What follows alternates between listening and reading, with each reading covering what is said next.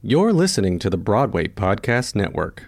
Hello, it is Ryan, and we could all use an extra bright spot in our day, couldn't we? Just to make up for things like sitting in traffic, doing the dishes, counting your steps, you know, all the mundane stuff. That is why I'm such a big fan of Chumba Casino. Chumba Casino has all your favorite social casino style games that you can play for free anytime, anywhere with daily bonuses. That should brighten your day a little. Actually, a lot. So sign up now at chumbacasino.com. That's chumbacasino.com. No purchase necessary. VGW Group. Void were prohibited by law. See terms and conditions. 18 plus. Judy was boring. Hello. Then Judy discovered ChumbaCasino.com. It's my little escape. Now Judy's the life of the party. Oh, baby, Mama's bringing home the bacon. Whoa, take it easy, Judy. The Chumba life is for everybody. So go to ChumbaCasino.com and play over 100 casino-style games. Join today and play for free for your chance to redeem some serious prizes.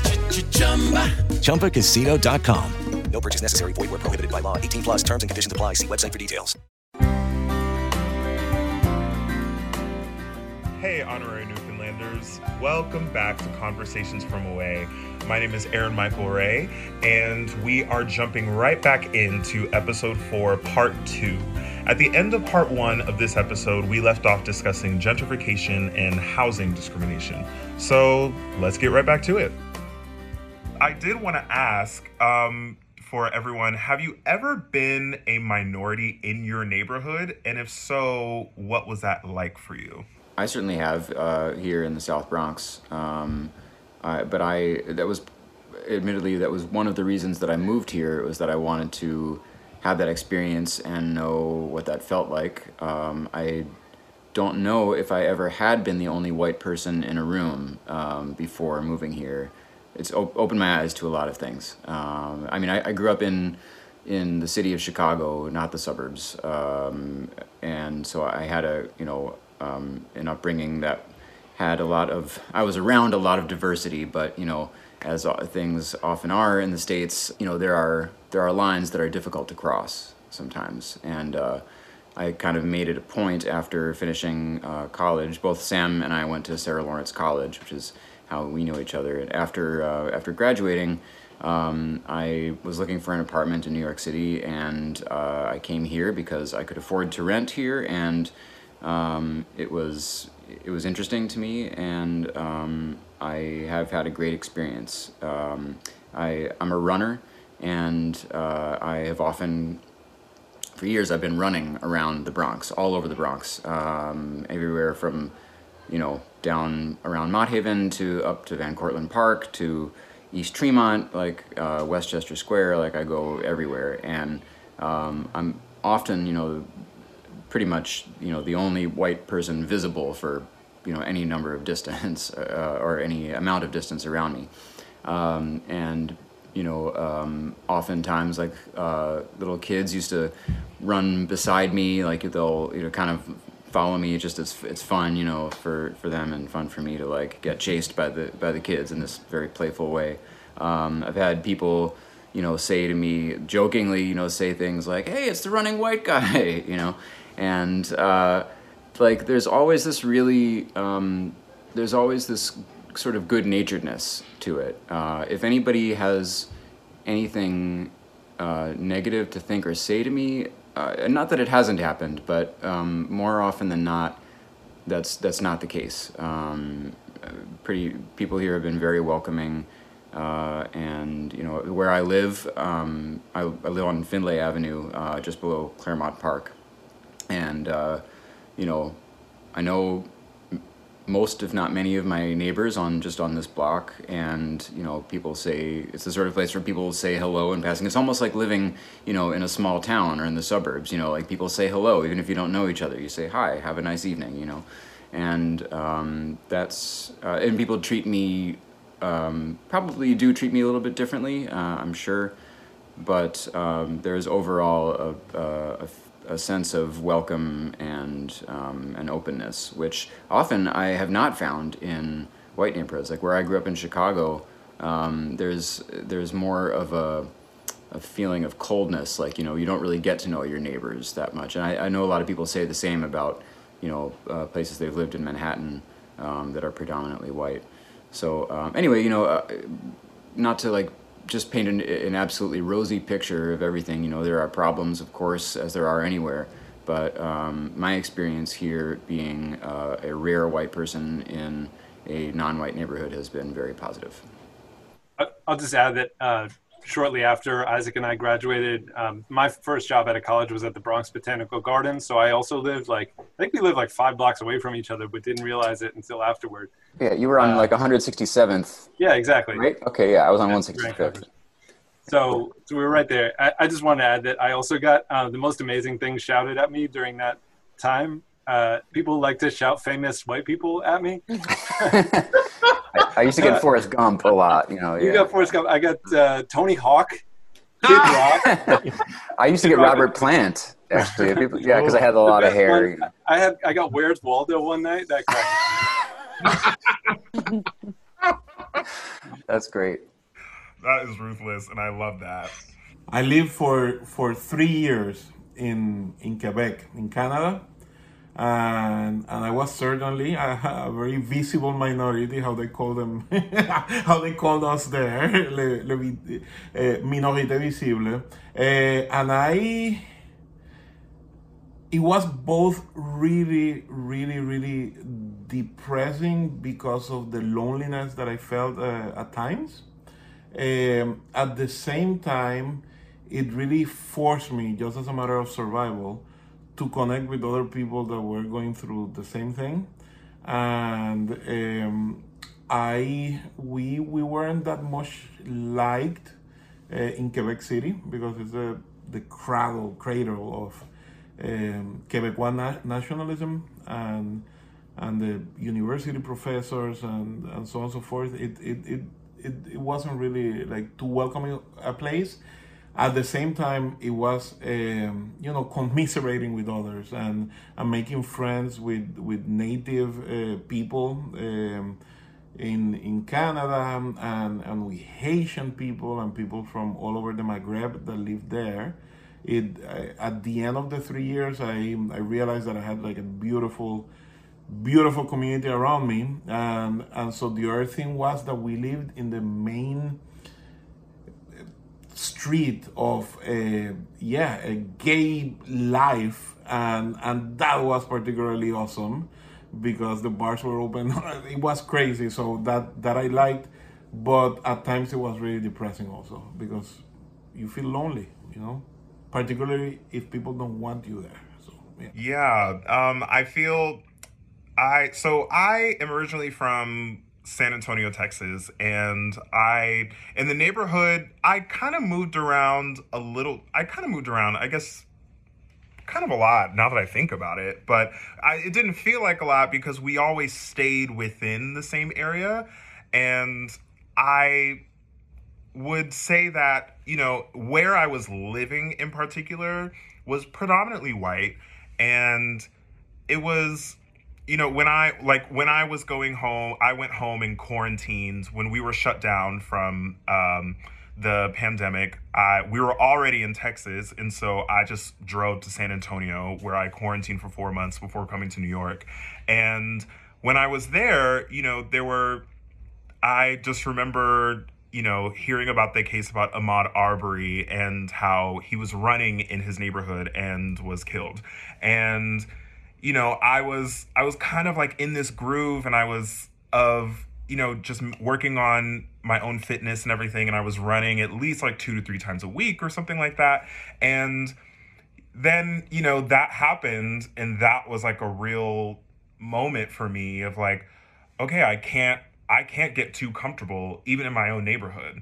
And it was a moment where I just kind of had to really think about like okay well if i if i really want to go running again and i'm one of the only and our family is one of you know the only black families you know in our own community then you know i just i have to be extra careful because i'm a six foot three big black man you know? And so wh- no matter how many times i smile or how many times like you know i you know kind of like up that energy and you know, present that to people, like I still can come off intimidating to most people just because of that. And so when you're in a neighborhood as a person of color that is predominantly white, you are always thinking about those things. And and it does get lonely, you know, because you're not surrounded by people who look like you or who really understand you like right away.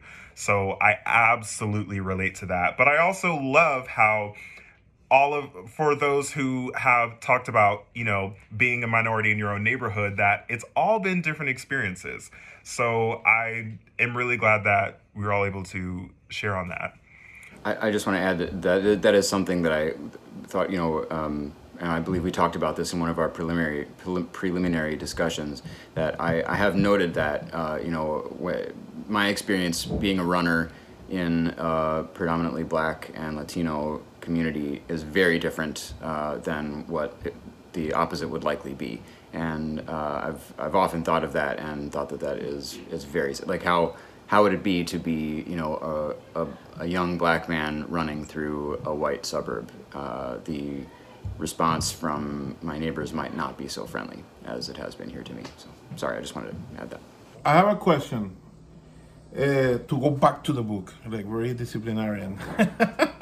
So when when when I read something like like that book, and and I look at, at the carceral state or the so-called criminal justice problem, in a in a place like this here in the South Bronx, like for me, the conclusion is unmistakable and clear.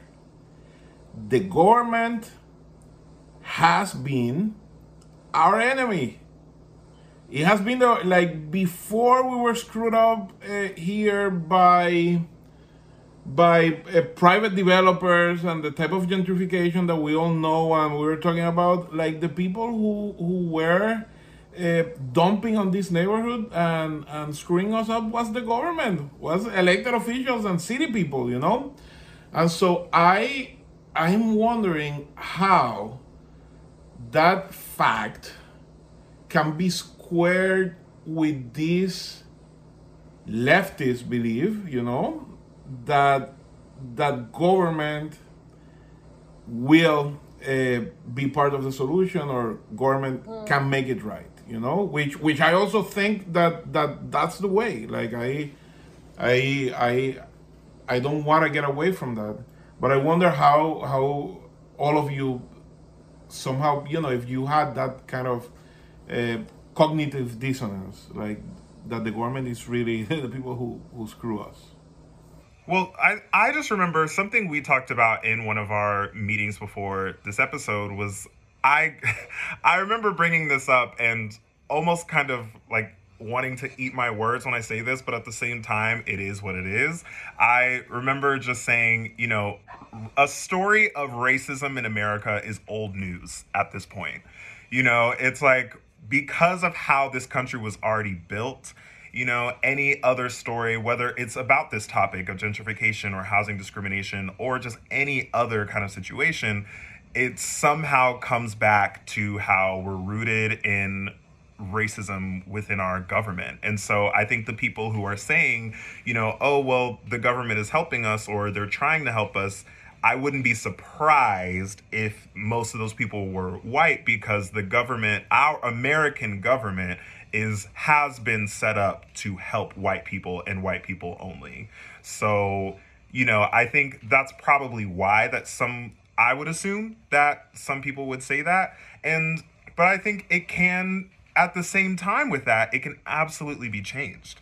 I think that, you know, when you have more people you know, not to get too political, but this is this is at the same time a little bit of a political, you know, discussion, you know, but not to get too political, but you know, I think once we really see those changes within our federal government or local government or state government of like having more people who look like us represent us, then you know, then we'll actually feel like we're being protected. Yeah, because otherwise I mean, I don't want to get depressing here, but we're talking about major systemic change. Like, we're talking about, uh, again, as someone who has only lived in America the last few years, so I'm still learning all the systems myself. But like it blew my mind the whole redlining history, and it blows my mind that property taxes fund schools. So that's how you get this incredible disparity between good neighborhoods and other neighborhoods, and how people are running around like crazy people trying to get into the good neighborhoods so their kids can go to a decent school, and that all is entirely attached to real estate and, and, therefore you've got white enclaves and and lack of, and people getting very upset if if suddenly a Hispanic community are going to infiltrate the school and all of that stuff, which like all of that is really mind-boggling to me. And how how do we begin to dismantle so many bad systems? In my opinion. Yeah, you're absolutely right about that. The word you used, infiltrate, was used so many times in the book, quoted in the book, but they were in actual government policies, using the word about African Americans or other undesirables infiltrating neighborhoods. And that made my skin crawl. Uh, one of the things we also talked about was, I think it was in the book, saying if you are a homeowner, go back and if you can, get a hold of your original deed of your home and see if it has some of the um, covenants and exclusionary clauses in there that actually say that kind of stuff. That, you know, people of color, this house will not be sold to people of color. I was actually just reading about those restric- restricted covenants today uh, from the book and how, you know, there are still deeds out there that say, you know, you cannot sell or resell this house to a black person. You can or or even irish people you know like there are so many things so many deeds that are still out there that say that and i just find that very mind-boggling. Yeah the reason that it really it really shook me is that you know we recently moved out of the city and so we actually my my wife and my little guy uh, bought a house and so I was like, I would love now to get a hold of the original deed. I have to go to the county to get that and try to read it and see if it has some of those clauses in there. Um, but it also makes me wonder, having moved from where I did into the neighborhood that I'm in now, did I contribute to any of? Um, I don't think my move out here would be a gentrification, but did I contribute in any way to housing discrimination because of the school district that we selected for my six year old, um, it kind, kind of makes me go, I have a lot of reckoning to deal with and a lot of research, continued, continued research to do. All right, honorary Newfoundlanders, we'll be right back.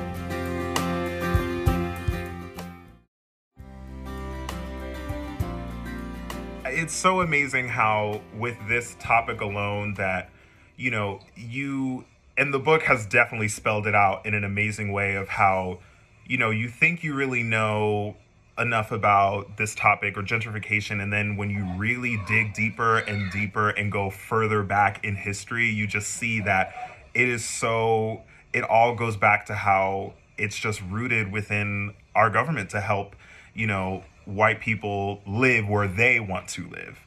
Um, so that has been very eye opening about this book. And sometimes, Aaron, where they didn't even want to live. They were some in earlier times they were in integrated neighborhoods, and then the government forced them apart. That's something that you know that it was.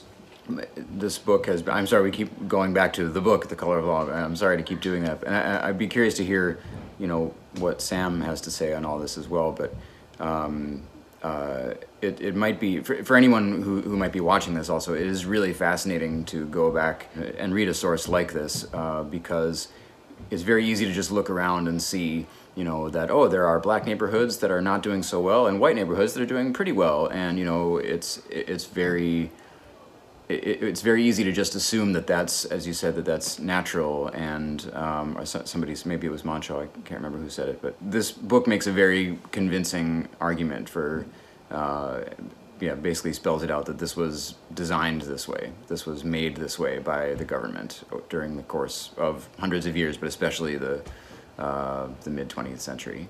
I think it's important to, to think about why, though, right? Uh, why would the government policy reinforce segregation in the way that it did. Um, and and it, calls to mind a, a passage in an essay by um, historian Barbara Fields, who's writing about slavery in the U.S. And she says it's it's not like the product of slavery was white supremacy. They didn't. We didn't create the system of transatlantic slavery in order to produce white supremacy. White supremacy was a tool to produce cheap cotton. That was the product that was there to make a profit. And the, the horrible, immoral system of transatlantic slavery, which had devastating impacts for the entire world, was essentially a scheme to make a very cheap commodity which could be sold worldwide. So then the question is what was supposed to be the product of racial segregation if that was also a policy of the US government? And I would argue that the product was profit from housing. And that, you know, the real estate industry, this wouldn't have happened if the real estate industry wasn't interested and able to exploit the difference between what white people could have, what they could profit from, what they could gain equity from, and what uh, people who are excluded from that system, predominantly African Americans, but also some people we now call white people. Uh, and you know, they, there's a lot of profit to be made off of keeping them out of the system, right? The housing costs are actually higher for the people who are excluded from the system uh, than they are for the people who buy into it. So I think it's important to show, you know, how money is made off of all these things um, as one of the main, if not not the only, but certainly one of the main explanatory factors for why does the government do this over and over again throughout this history. And then I think that brings it back to the question Monxo asked, which is if the government has been the enemy this whole time, then why would we expect the government to do anything different? It's a perfectly valid question, except who else is going to do it? Who else has the power to, to remake systems, right? Certainly, I don't trust the real estate industry to do it. I don't trust the market. Um, and it, you know, a simplistic way of viewing society is basically you got market, you got capital, you've got the government, the state, and you've got us, the people, labor, whatever you want to call us. And so it's up to the people to kind of remake the state as the entity that could really change all these things. That's my uh, little case for revolution. we the people. You see troublemakers everywhere. but he's making good trouble, so I like Oh that. yes, yes. But Sam, uh, sometimes, sometimes what I wonder is that. So yes, like today we can we can see the market or capitalism and the state, like and and that's it. And I I, I go back to to back in history. I'm like, so it, it is not that I want that to happen but but for example before in history we had religious life you know? Like religious as an organizing factor that could give you solace or actually liberate you from certain you know crap that was happening. And i and i wonder if just concentrating in that i mean to be fair you also mentioned that it's us there is us. So there is capitalism there is us and there is the state.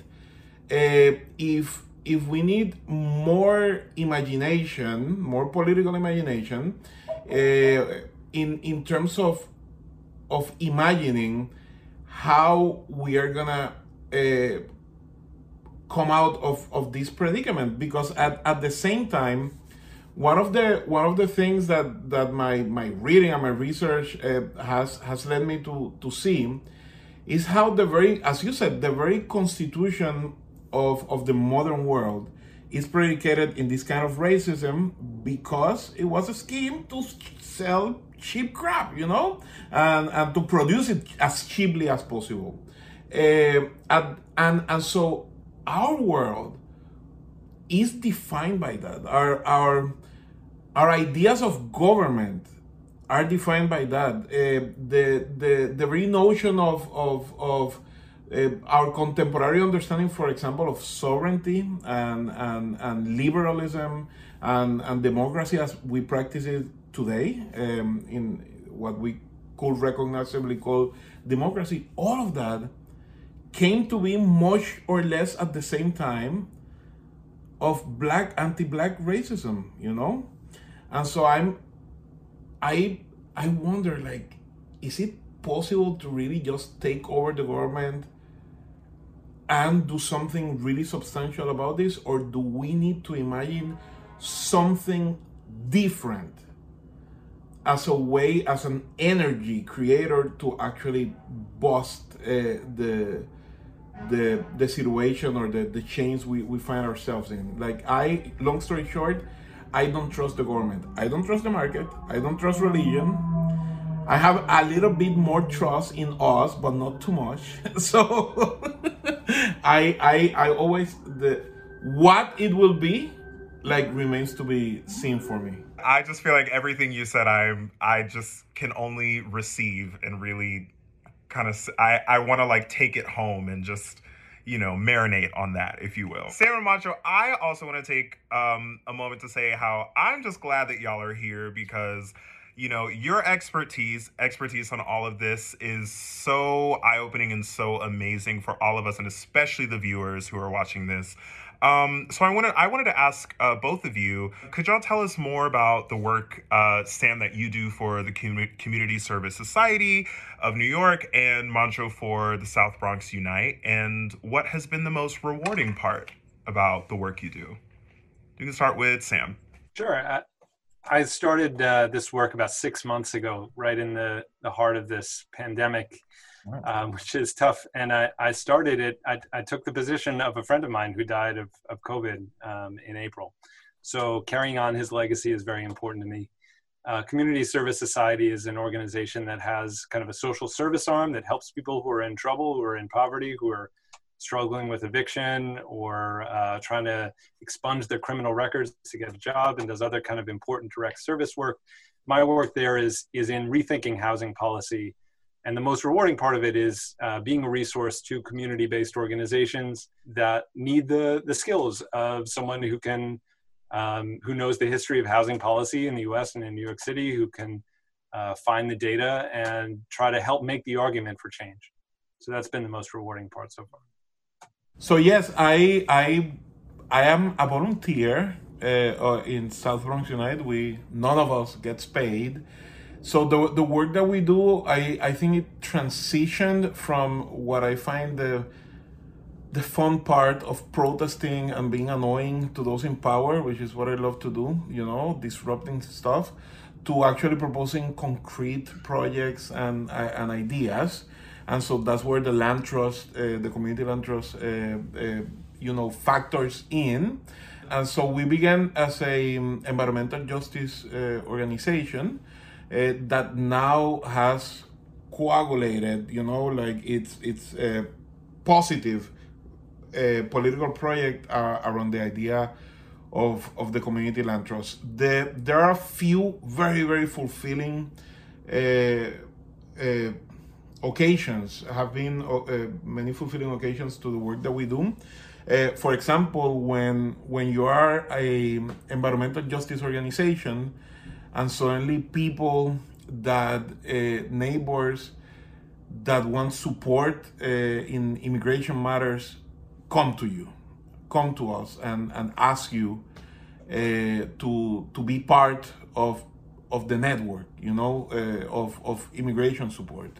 Uh, that that was really flattering and it, it really made it feel that all the stuff that we've been doing with the environment like like was super extra worth it and and and there was another moment when when city hall realized that the that the cop that murdered Eric Garner wasn't gonna be charged.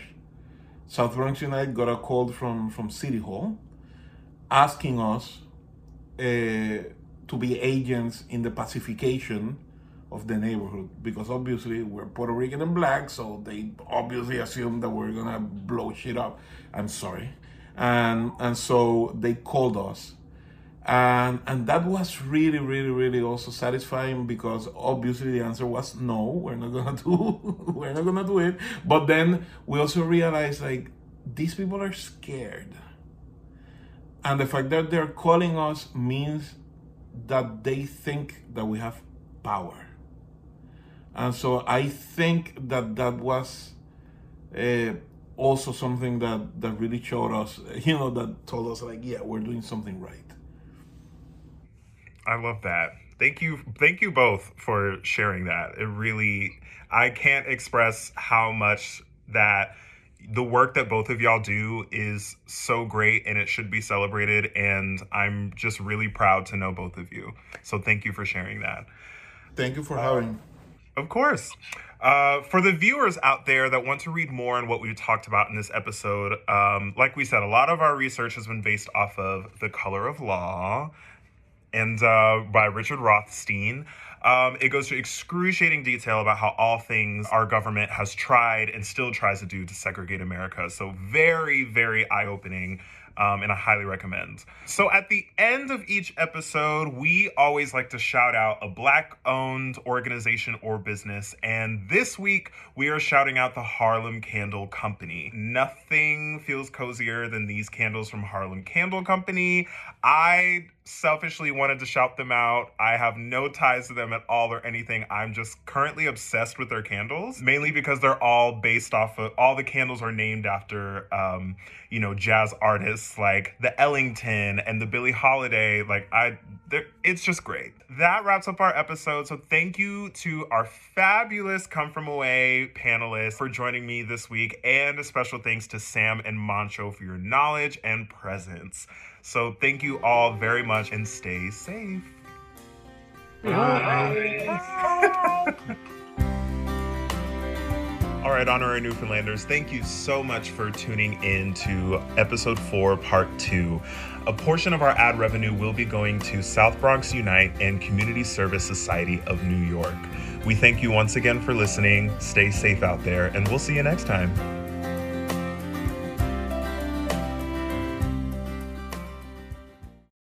Hey, it's Leslie Odom Jr. here on the Broadway Podcast Network to tell you about the Rise Theater Directory, a program of Maestra Music. Rise is a national online resource designed to connect and empower backstage and administrative and creative theater professionals from underrepresented backgrounds.